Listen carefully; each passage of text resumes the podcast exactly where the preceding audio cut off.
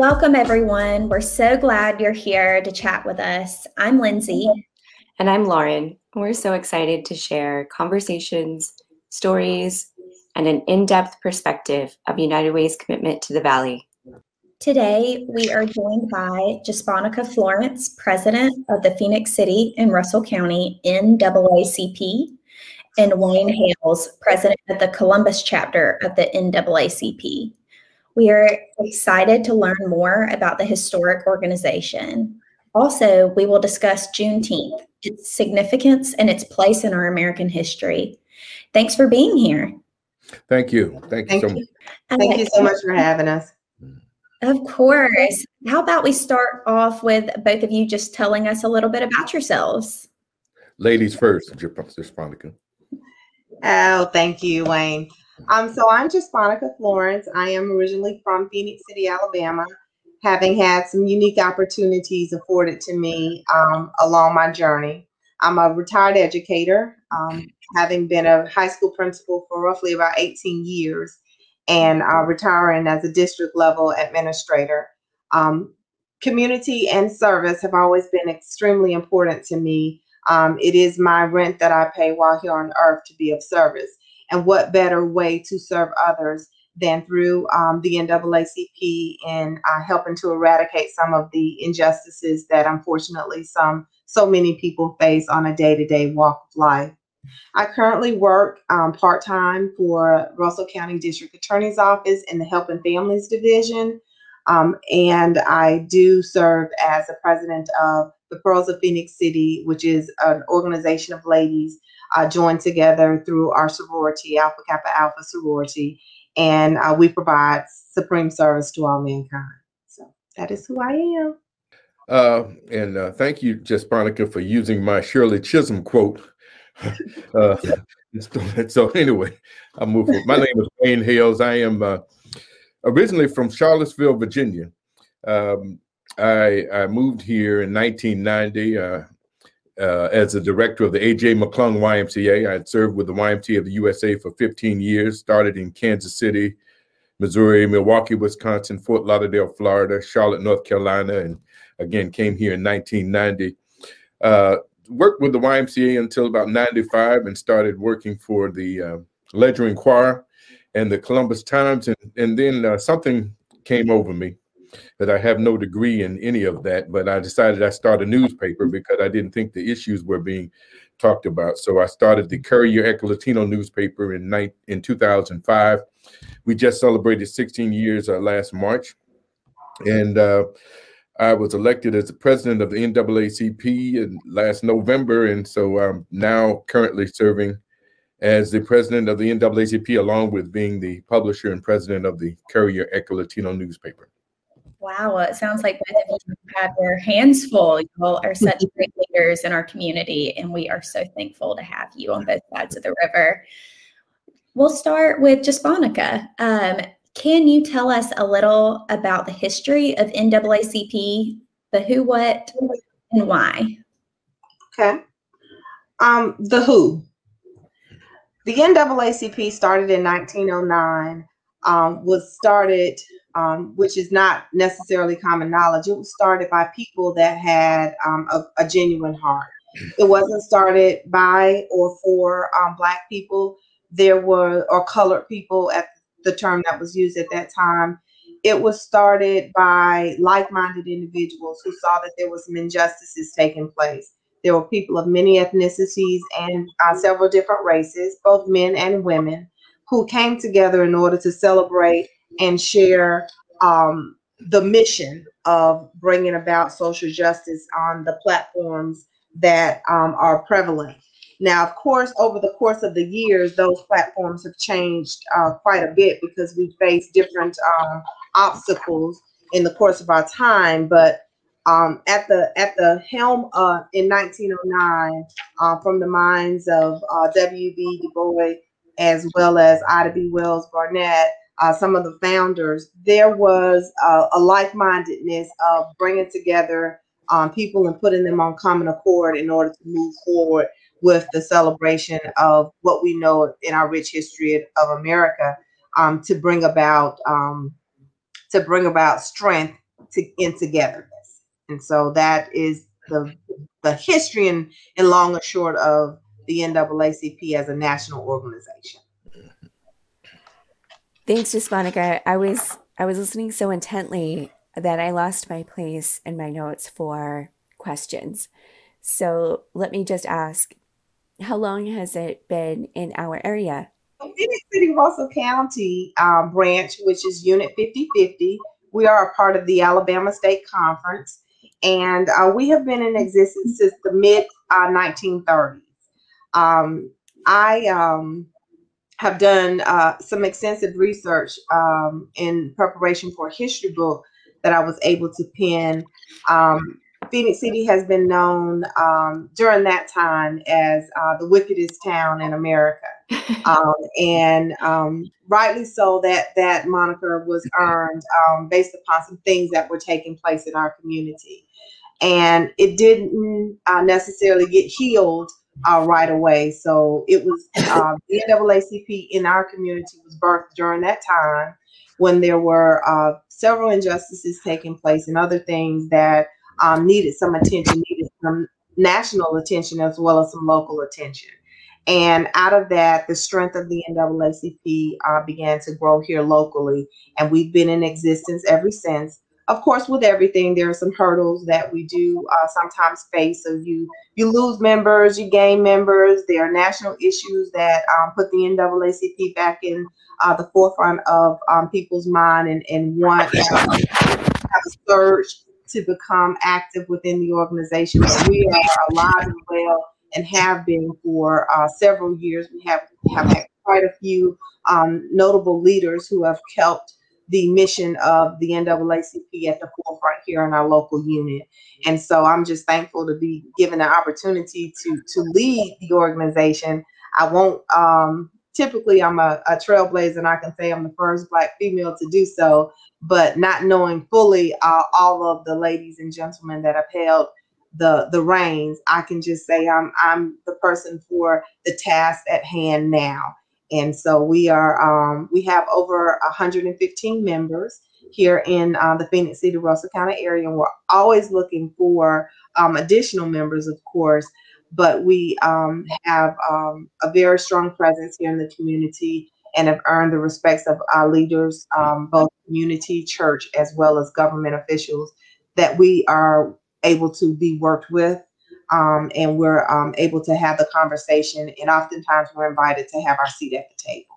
Thank you so much for sharing. Uh, we will go to Wayne. Um, how long has Columbus had NAACP, and how was it established locally? Our story. Well, locally, our our history is I've I did research too, and we either started in 1939 or 1940. There was one started in 1939 and again in 1940. Uh, Thomas Brewer, uh, a physician here, uh, started it. And um, if, if most folks may not know, between Thomas Brewer and Primus King, Primus King was a barber. One of the ways it really got started was in 1944. Uh, Pri- uh, Reverend Primus King was denied the right to vote and he ended up suing uh, the Democratic Party. And of course, it was it wasn't something. It was sort of like playing because they knew there was going to be something going on up in here. So they the group said, "Okay, we're going to send you." They were going to send Thomas Brewer, but Thomas Brewer said, "No, we're going to send Primus King." So Primus King was a barber. He went and he was denied. And he ended up suing the, the Democratic Party for five thousand dollars, and it took years uh, before a federal judge uh, ruled in King's favor and awarded him $100. Uh, but the bottom line, we started in uh, 1939, 1940, and Thomas Brewer was the first um, um, president. Well, he wasn't even the president, he was the vice president. So even though he started, he did not take the, the role as the as the president. He took as the vice president. And we've had about 24, I think I'm the 24th president now since that time. Um, and over the years, there have been a lot of issues that we've been involved in, and there's also been a thought at one point in time that that the NAACP was no longer relevant. And now I think with the George Floyd case, it's changed everything. And and I will tell you, I look at the George Floyd uh, murder as the is is this generation's Emmett Till. um, where America, eh, eh, fortunately or unfortunately enough, we're in a pandemic, and that's all we saw, and that's why a lot of I think a lot of white Americans uh, jumped not jumped on the bandwagon, but who may not have believed when we say that we're driving by black, we're being stopped by police officers.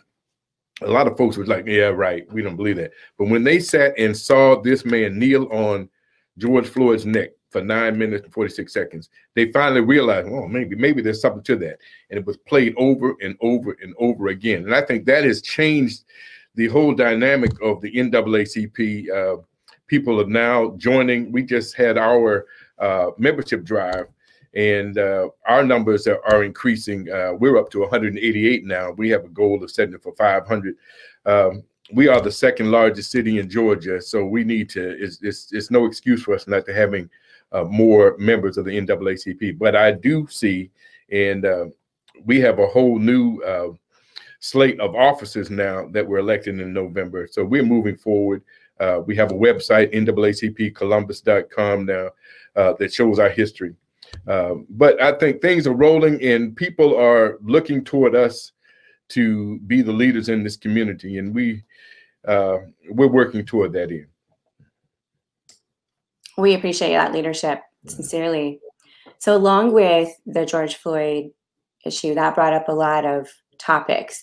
What other issues are you are you all tackling from this past year and then into the future?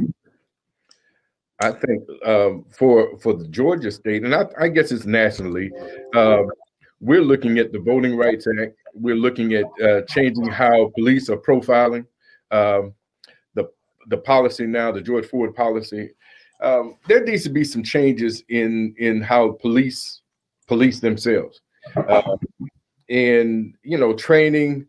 And, you know, I don't know if it's just training. I, you know, they always, I won't say they, uh, when something happens, they say, okay, we're going to have sensitivity training. Is you know, they're good, they're good police officers and they're bad police officers. But I will say this, uh, some say that they're all bad police officers unless you're telling on the bad police officers. If you're a good police officer and you say nothing and you know one of your your uh, policeman friends uh, doing wrong, then you need to speak up. So that's been a that's one of the things that our, our NAACP and I think nationally are looking into, uh, uh, looking at how the police are policing now and trying to make effective change on that. I will add to that, um, if I may.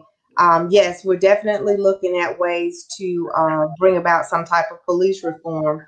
But one thing that COVID um, did highlight for us, um, and it's it's typically been there. We know that there's been a prison to pipe, a prison to um, school to prison pipeline, but there's also some major um, inefficiencies in our educational system. So that is one of the additional um, things that our unit has taken on board to look at the health disparities as well as well as the educational disparities disparities that are existing in our communities. Um, taking a look at what our numbers look like in terms of being able to be providers for the basic essentials of life. And so that's one of the key um, areas that we focused our attention on as well. And then at the forefront of everything um, is always uh, voter registration, education, mobilization, and restoration. So we we have to make sure that our people are informed on all levels and that they get an opportunity to get their questions answered, um, get their concerns addressed so that we can keep them engaged and keep them as positive citizens and uh, moving in a forward direction. So I, I totally agree, uh, police reform, but we do have some other areas that are highlighted on our agenda that we're moving forward with um, bringing awareness to as well. Mm-hmm. And and for for us, uh, voting again, uh, Ms. Florence, voting is most important. Now, voting rights, especially given the um, problems we had. Well, the new laws that Georgia has implemented, uh, and I tend to believe that all politics are local. So we focus on the local issues and, and that in and we realize that the law is a law. So that's where we are right now. So it's about informing our uh, constituents of what you need to have. You need to have your ID now. There's certain things that you're just going to have to have until the law changes. So you can't sit back and cry over spilled milk. The best thing to do is uh, elect when the next time comes around, elect uh, new people who who will uh, who will make the changes. So, in spite of that, or in light of that, we need to inform our community of the changes and make sure that when they go to the polls in 2022, they have what they need so they're not turned around. And as bad as it seems, the bottom line is it's, it's information and, and getting the information out to to the to the voters. Those are all some very important issues, and we are so glad that y'all are here to help inform our society. At the time that this podcast will come out, tomorrow will be Juneteenth. What is the meaning and significance behind the date? Uh, well, it's the celebration of the Emancipation uh, Proclamation um, when supposedly uh, Abraham Lincoln set the blacks free. But you know, it was it's different from different areas. Basically, that's with Texas, and so as we know, news travels slowly. I think for Columbus area, it was really April. It was not Juneteenth uh, in June. So uh, there is an effort here locally um, by the Black History Museum uh, and Johnny Warner to um, to try to get that celebration to be in April. But the bottom line, it was a celebration that freed the slaves at that time, and uh, basically it hit Texas. Evidently, it hit Texas before it hit us. so uh, that's where it basically started from in Texas. Jasponica, what does it mean to you?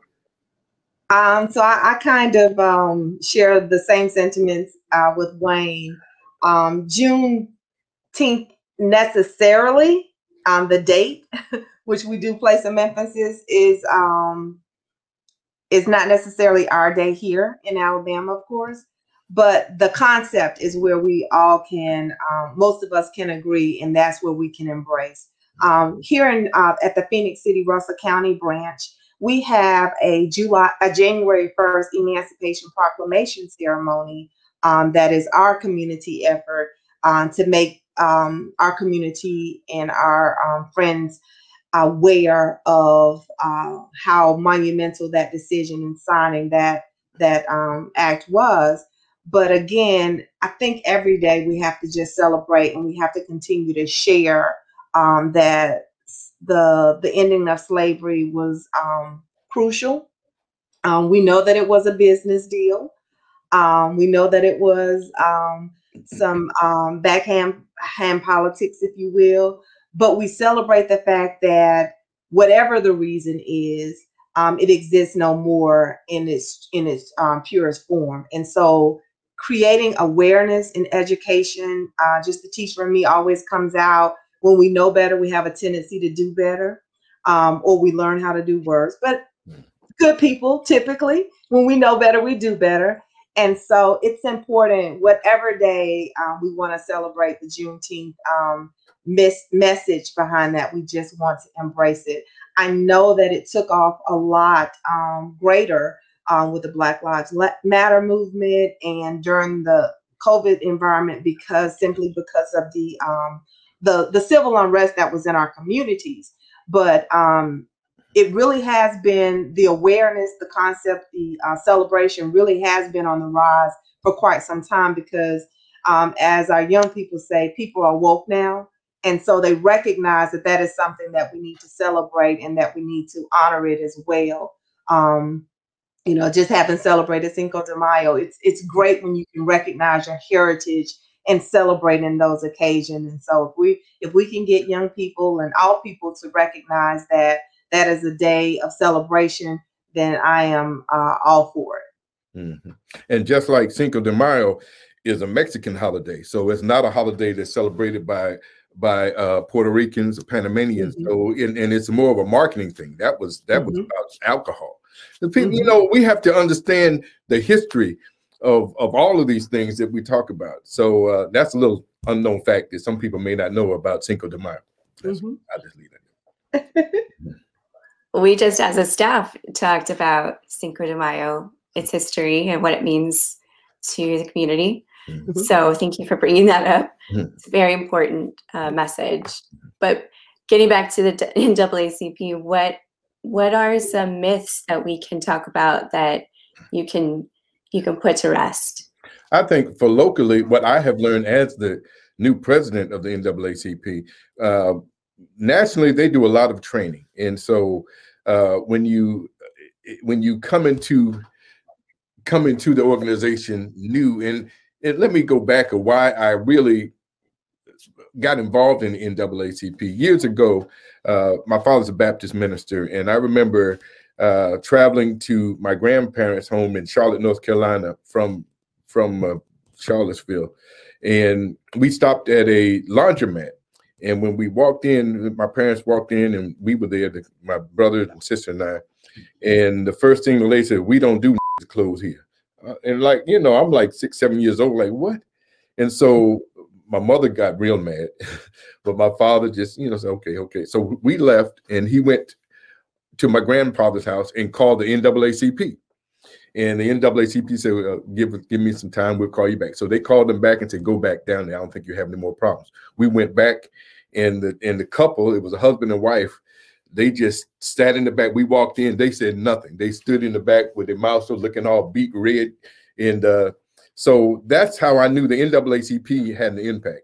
And so when I was asked to run, uh, uh, that's where I did so. But what I found uh, now is that locally, people think that the NAACP can fight every battle, uh, that we have lawyers on hand, uh, that we that we uh, we can sue folks and that. Uh, we don't do that locally. Uh, all our role is as NAACP is we can refer you to an attorney. We don't have we have access to attorneys who can consult, but our role is not to act on your behalf. Uh, because there are some legal issues on that end. Now, nationally, they can do that. They have the legal defense fund and all of that. But locally, I think that's a myth. Uh, I get calls all the time who get angry. Uh, well, I thought you were doing this, and I had to let them know. Look, our goal locally is that we can consult and we we um, we can give you to someone, but that's it. Uh, and so, as people learn that, then I think people will have a better understanding of where we stand. One of the um, biggest myths, I, I, I, again, I agree. One of the biggest myths that I want to just erase is that the NAACP is only for Black people. Hmm.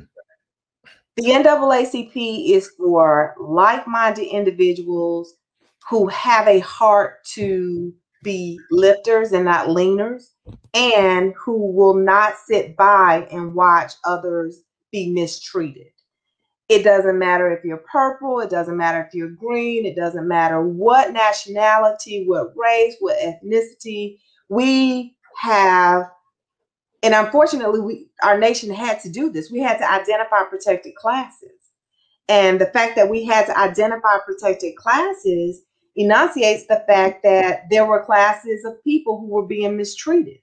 And so this organization, though it bears a title um, of being the National Association for the Advancement of Colored People is really for the advancement of people and the to eradicate those negative negative stereotypes or those um, areas that canceled out a population of people that have been identified through protected classes.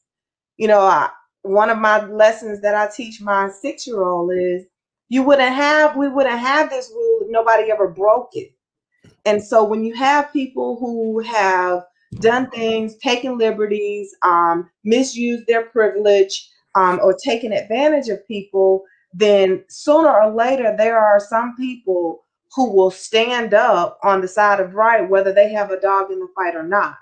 And so that's the biggest myth that I want um, to eradicate. And I am proud to say that we do have members who are active, not just financial members, who are of all nationalities and races and genders because together we can achieve more and that is the number one myth that i would like to dispel um, for um, the myth about the naacp Thank you all for sharing those. And as you talk about getting involved, um, and it doesn't matter what nationality you are, everyone's welcome. We all have a voice and need to come together. Can you tell our audience how someone interested in the NAACP can learn more about the organization and how to join? For for Columbus NAACP, um, we have a website, naacpcolumbus.com. And the key is uh, an adult membership is $30, but we don't just want your money. We have a number of standing committees that we need you to work in. Um, I mean, it's okay. It's not about the money. For me as the president, we need people to do the work. You know, a lot of people can talk about it. We need people to be about it. And so we have we have committees working with the youth, political action. Uh, it just depends on where you fit in. Um, if you're interested in in dealing with education, uh, we have a committee for that. If you have an interest in dealing with working with young people, developing new leadership for the future, there's a, there's a committee for that. Uh, we've got I think it's 17, 16, 17 different committees that we have worked on. But you can reach our our website naacpcolumbus.com for that information. And uh, or you can call me at any time 706-358-9202 i'll be happy to sit down and talk with you. Absolutely. So um, as wayne mentioned we have several levels of membership um, and it's easier for us we do not have um, the uh, website here locally we direct all of our, our members either to a our membership chair chair committee or to the national website, which is naacp.org, and choose the join link. When you choose the join link, all you need to do is put in your zip code, and you're able to um, to choose your membership um, status. There, of course, is an adult membership of thirty dollars, and then there's even a junior membership, and there are several options if you're interested in life membership. But as Wayne shared, and I like to stress, it's not necessarily about the money. We know that, of course, money is necessary. Um, and we do um, need the funds in order to be able to assist with some of the efforts, a lot of the efforts, um, and, and, assist with a lot of the training that we do. But we need the manpower as well. Um, nothing um, gets my goat more so than to see um, some of the placards or some of the resumes say I'm an NAACP member, and we've never seen them. you know, you, it's it's great. You can share that you're an mm-hmm. NAACP member and that you're out working in the community, but um, are you really on one of these committees? Because that's where the real work is. Um, the political action, um, as, as already has been mentioned, the education committee, the housing committee, fair housing markets um, are um, uh, important. We have a youth and young adult um, committee to work with our college age students as well as our young people to, to try to guide and steer them in um, their service in our community. So there are many communities um, that um, we want members to join and become a part of so that they can help in the mission because it's more than just the moment it has to be about the movement and we have to keep them active and, and, and engaged. I love that saying. I have that poster in my office that we used on our photo shoot last year for United Against Racism. It is so powerful. Thank you both for taking the time to talk to us. We hope that our listeners, um, United Way supporters, will get involved and reach out and hopefully get you some new um, members that want to participate and be part of this movement. Thank you. Anything we missed that you want to address, either of you? Uh, I think I've said all I needed to say. no, I think you um, gave us free rein and opportunity to share uh, those things that are crucial. You know, you have to I'm full of sayings today. I don't even know why, but you gotta, you know, how do you eat an elephant one bite at a time? You know, so you on a roll. Good God Almighty! And start with the. I don't know. I don't know. I didn't get my sleep tonight. So uh, Lindsay knows this. I, volunteer, I, I work with the American Red Cross as well, and so we had the storms in um, in Alabama and Mississippi, and I had an eight unit fire in um, Montgomery on, on last night. So I've gotten kind of no sleep. So I'm just full of uh, something. I don't drink coffee, so it's not coffee, and I'm trying to stop drinking Coke. So edit this part out. This does not need to go. well, well, to not be outdone, let me throw a saying out there. We are planting seeds of shade for trees that that we'll never sit under. How about that? Love it. Beautiful. Yes. Well, thank you both so much Oh. for taking the time to chat with us. Thank you so much. Thank it. you for the opportunity. We love our United Way partners and just appreciate the support and the platform. Thank you. Join us next time as we chat with our local leaders that are changing the community by helping some of our most vulnerable neighbors, those experiencing homelessness. To catch a previous episode or for more information about United Way, visit unitedwayofthecv.org. Thank you for listening. We're so glad you're here to chat with us.